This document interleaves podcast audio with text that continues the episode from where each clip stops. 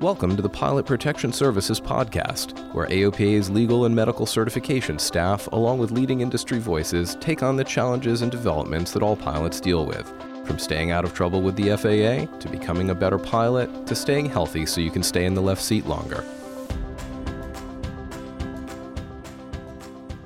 Welcome to the Flywell podcast. I'm Dr. Jonathan Sackier, and I'm proud to author the Flywell columns in AOPA Pilot Magazine, as well as contributing to our online offerings. Today, I'm joined by my good friend Gary Crump, Director of Medical Certification at AOPA. And today, we're going to discuss the pilot seat. No, not the leather or cloth chair you sit on in the cockpit, but the part of you that makes, well, contact with that item, your bottom. There are numerous conditions that afflict an airman's derriere, many of which cause discomfort, may threaten your ability to fly, or threaten your ability to live. Problems down there cause not only physical but mental discomfort. But we need to get these issues out in the open, not your bottom, of course, so that people don't literally die of embarrassment. So, first, Gary, welcome and tell us what are some of the questions that you hear from pilots uh, about medical issues affecting uh, that particular part of the body? Thank you, Jonathan. It's good to be with you oddly enough, we don't get that many calls in medical certification dealing specifically with posterior problems. For one thing, on the medical application, and particularly on the basic med exam application now, there is a reference to anal examination, which is not required for basic med. That's a little bit off track, but uh, that's really the most common question we get about that because either pilots don't experience the problem or they're just not comfortable talking about it. But certainly, uh, hemorrhoids and pilonidal cysts and anal fistulas, that sort of thing, are uh, certainly not uncommon problems, probably among pilots who fly professionally. But for our general aviation pilot that flies, you know, just occasionally for, uh, fun or maybe for business, they don't seem to be afflicted by that as much as perhaps some other uh, career pilots. Or possibly and they're not reporting it, Gary, or talking about it. And we I guess this is a point to, to make here that um, it's critically important to report medical issues that you experience during uh, uh, the, the, period of time between one uh, medical examination and the other. Yes, correct? Yeah, that's absolutely correct. That's one thing that the FAA really encourages because, contrary to a lot of pilots' opinions, uh, the FAA is really not out to ground pilots. Their uh, mandate and their responsibility is to maintain the safety of the national airspace and they want to do that by keeping pilots healthy and keeping them flying. So yeah, they always encourage pilots to be honest with their aviation medical examiners and uh, report those types of things to uh, to the FAA on the medical application. And in that regard, uh, we're perfectly aligned with FAA because that's exactly what we want. And you made a comment about not doing an anal exam. When I was uh, training, um, one of our teachers maintained that we had to do a PR or a per rectum, a digital rectal examination on every single patient because we would pick up uh, diseases. There's a whole bunch of diseases, including some that are life threatening, that can be detected uh, by um, an anal exam. So I make the point about not being embarrassed. Um, so maybe again, that's that's just a central message to drill home. If you've got a problem down there, discuss it. Now, one of the things that all the conditions affecting that part of the body have in common uh, is diet. You know, Gary, I don't know about you, if you spend time reading in the bathroom, I'm, I'm not going to inquire about your personal bathroom habits, but anyone who reads in the bathroom, that probably means they're not getting enough fiber in their diet and they're having to spend too much time in there. And most anal ailments can be avoided by eating a healthy, fiber rich, low fat diet enjoying relaxing breakfasts, which leads to an inevitable bathroom visit, and keeping your weight in check. If you do all those things, maybe you can move on to my column in the latest AOPA pilot magazine. However, if you have any fears about your family, sit comfortably and read on, right? So, Gary, pruritus ani or itchy bottom, is, is that, you know, is that any more common or you just, people don't talk about it? Is it, you think it doesn't happen or you think they, um, they're just uh, too embarrassed? we don't hear that many comments about it, but I'll I'll be the first to confess. I mean, it, it's an annoyance when it happens to me. Fortunately, it's usually transient and uh, directly related to something that I can take uh, take control of. But you know, just as a personal perspective. But No, most of the time pilots are calling us asking about their coronary stents or their cancer diagnosis, kidney stone, something like that. So you, you raise a good point about the relative significance that pilots attach to something like that.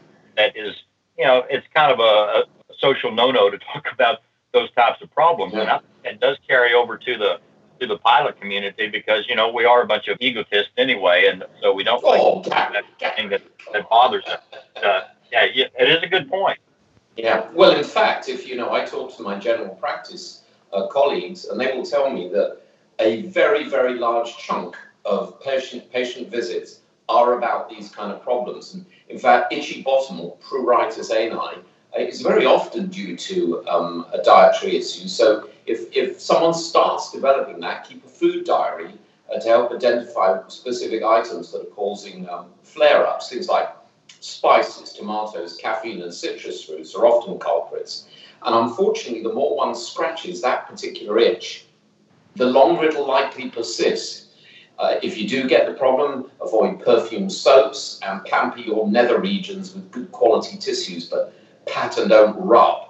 There's one condition to mention uh, that can cause really quite intense nocturnal uh, perianal itching, and that's a threadworm infestation. Now, this is more common in school children, but if, if, if a child gets it, they'll bring it home and anyone they touch may ingest the eggs and uh, and get the, the same problem. It's a major, major pain in the derriere when it happens, but bear that in mind. So let's move on to hemorrhoids, uh, Gary. A hemorrhoid are very, very common.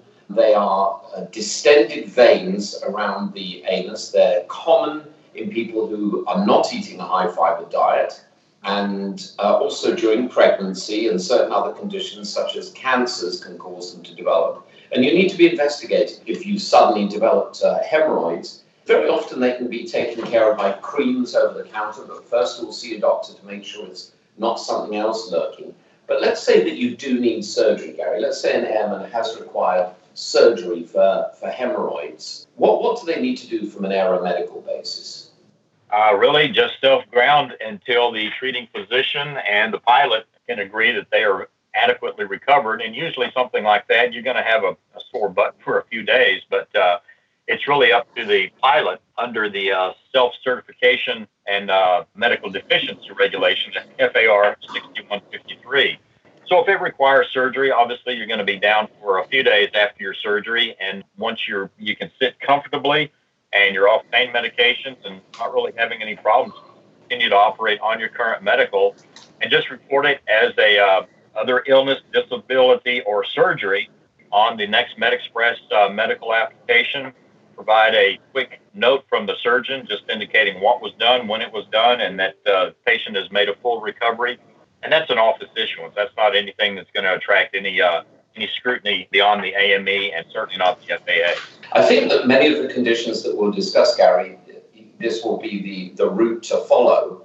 But I guess there's one other very important point, and I'd love your perspective on this.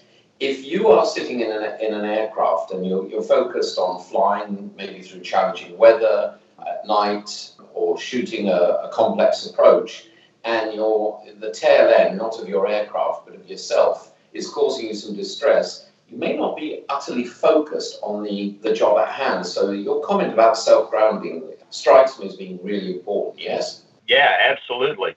I'll bare my soul because it's happened to me more than once, not necessarily a, a, an anal problem, but you know, you've been on a long trip and you really need to empty your bladder in a big way.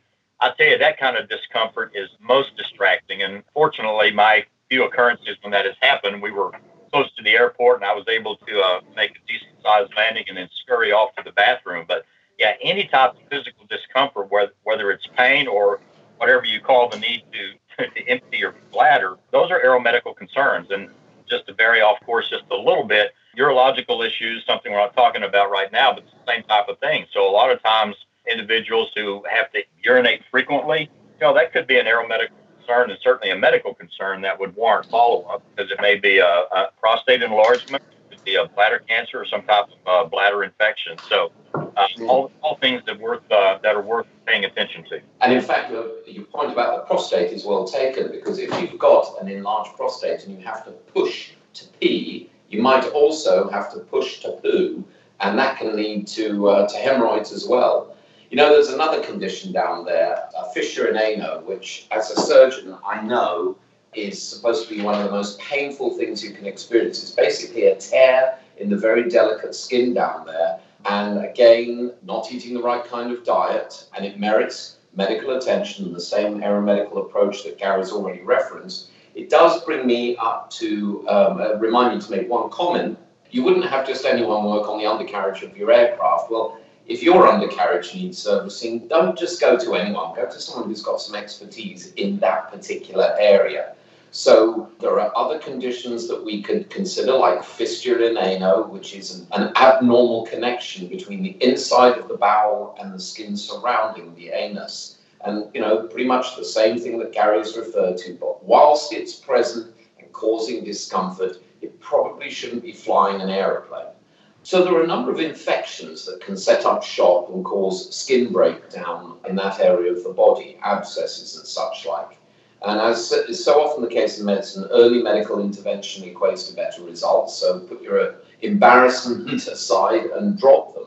And Gary, as you and I both know, uh, abscesses can sometimes be the first sign of diabetes. Let's say you've got someone who develops uh, an abscess. They go into the hospital, the abscess is drained, and whilst they're there, they check their blood sugar. Well, they'll check their urine first of all, the blood sugar, and they'll see it's elevated. What are they going to do now? They've got an elevated blood sugar. What, what's their responsibility from an aeromedical perspective? Well, obviously, the first thing is to get it checked out. But if you have an elevated A1C versus an elevated fasting blood sugar, two different scenarios. But an A1C uh, does a better job of calculating your blood sugar over a period of time, and it is a better predictor of possible diabetes. So, if on a routine uh, office visit or a routine wellness check, the blood uh, lab work includes an A1C that's elevated, certainly that's something that needs to be looked at because diabetes is a disease that's best treated early rather than later. Yeah, absolutely. So, moving on a little bit, there's another condition that afflicts, you know, by the time people are in their 50s, somewhere between 30 odd and upwards a percent of uh, Americans have this condition called diverticular disease or diverticulosis which is again due to having to use a little bit too much pressure to expel feces, and it causes little blowouts in the, the wall of the, the large bowel, the colon. If someone's been diagnosed with it, it, it often presents with abdominal pain, bloating, and changed bowel habit. If you've been diagnosed with diverticulosis but don't need surgery, you're just going to be watched conservatively. It's pretty much a, business as usual, isn't it, um, as far as the cost is yeah. Gary.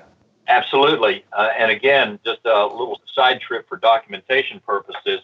Anytime you're going to be reporting something on a medical application that's new to the FAA, a good quick report from the treating physician explaining what's going on will go a long way toward helping your aviation medical examiner hopefully making a, a decision to issue the certificate to you in the office rather than deferring.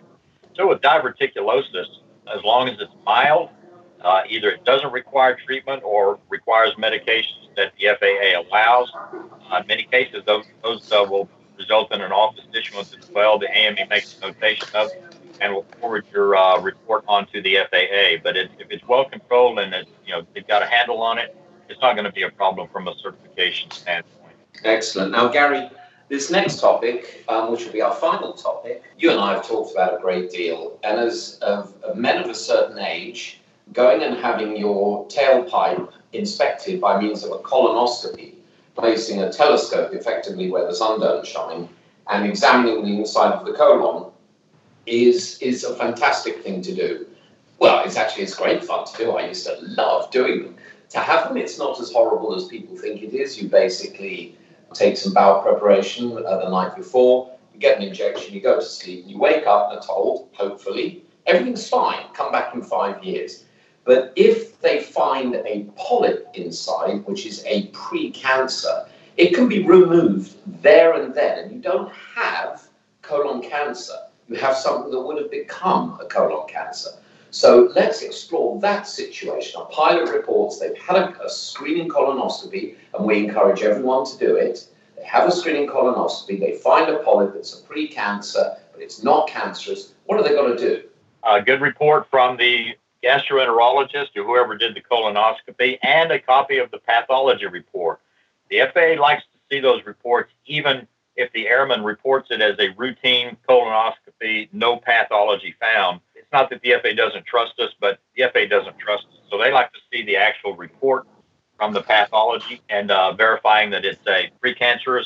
If it was, uh, you know, basically they got the down to the stalk and there's no evidence that it has spread into the mucosa or the substance of the colon, that's going to be an office issuance in most cases. Some AMEs may, may be a bit more conservative about that and not real sure how to handle it.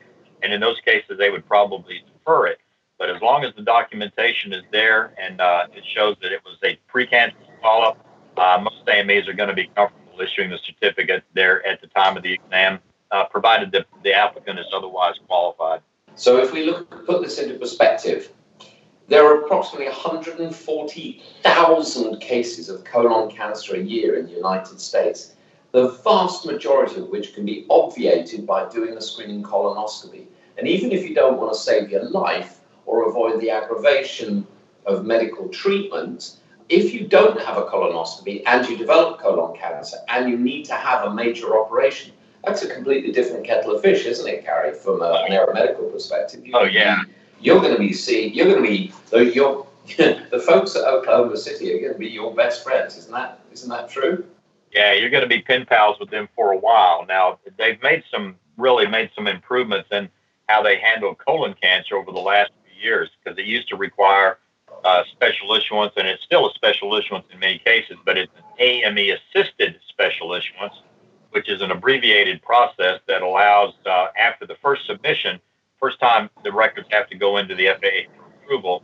And then if everything looks good and there's no evidence of metastatic disease, the AME or the FAA will issue a special issuance authorization that's an AME assisted, which allows the AME to reissue subsequent medical certificates on an annual basis right in the office. Otherwise, the, the pilot would have to send his records to the FAA and then wait a, uh, very long time before they get a response. But the AME assisted special issuance allows the AME to issue it in the office, provided the status reports look good and there's no evidence of uh, any recurrence of cancer. So it's a it's a lot easier process than it used to be. But again, the central learning is don't get cancer in the first place. So eat a high fiber diet.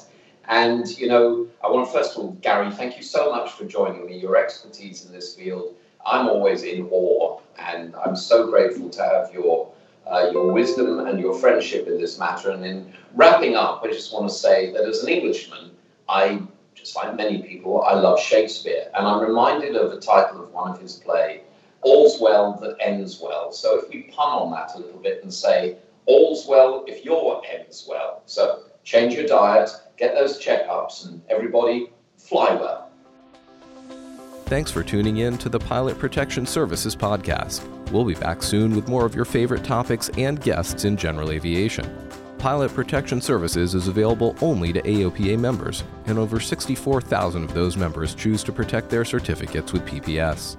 It's a service we're proud to provide. Fly safe, and we'll see you soon.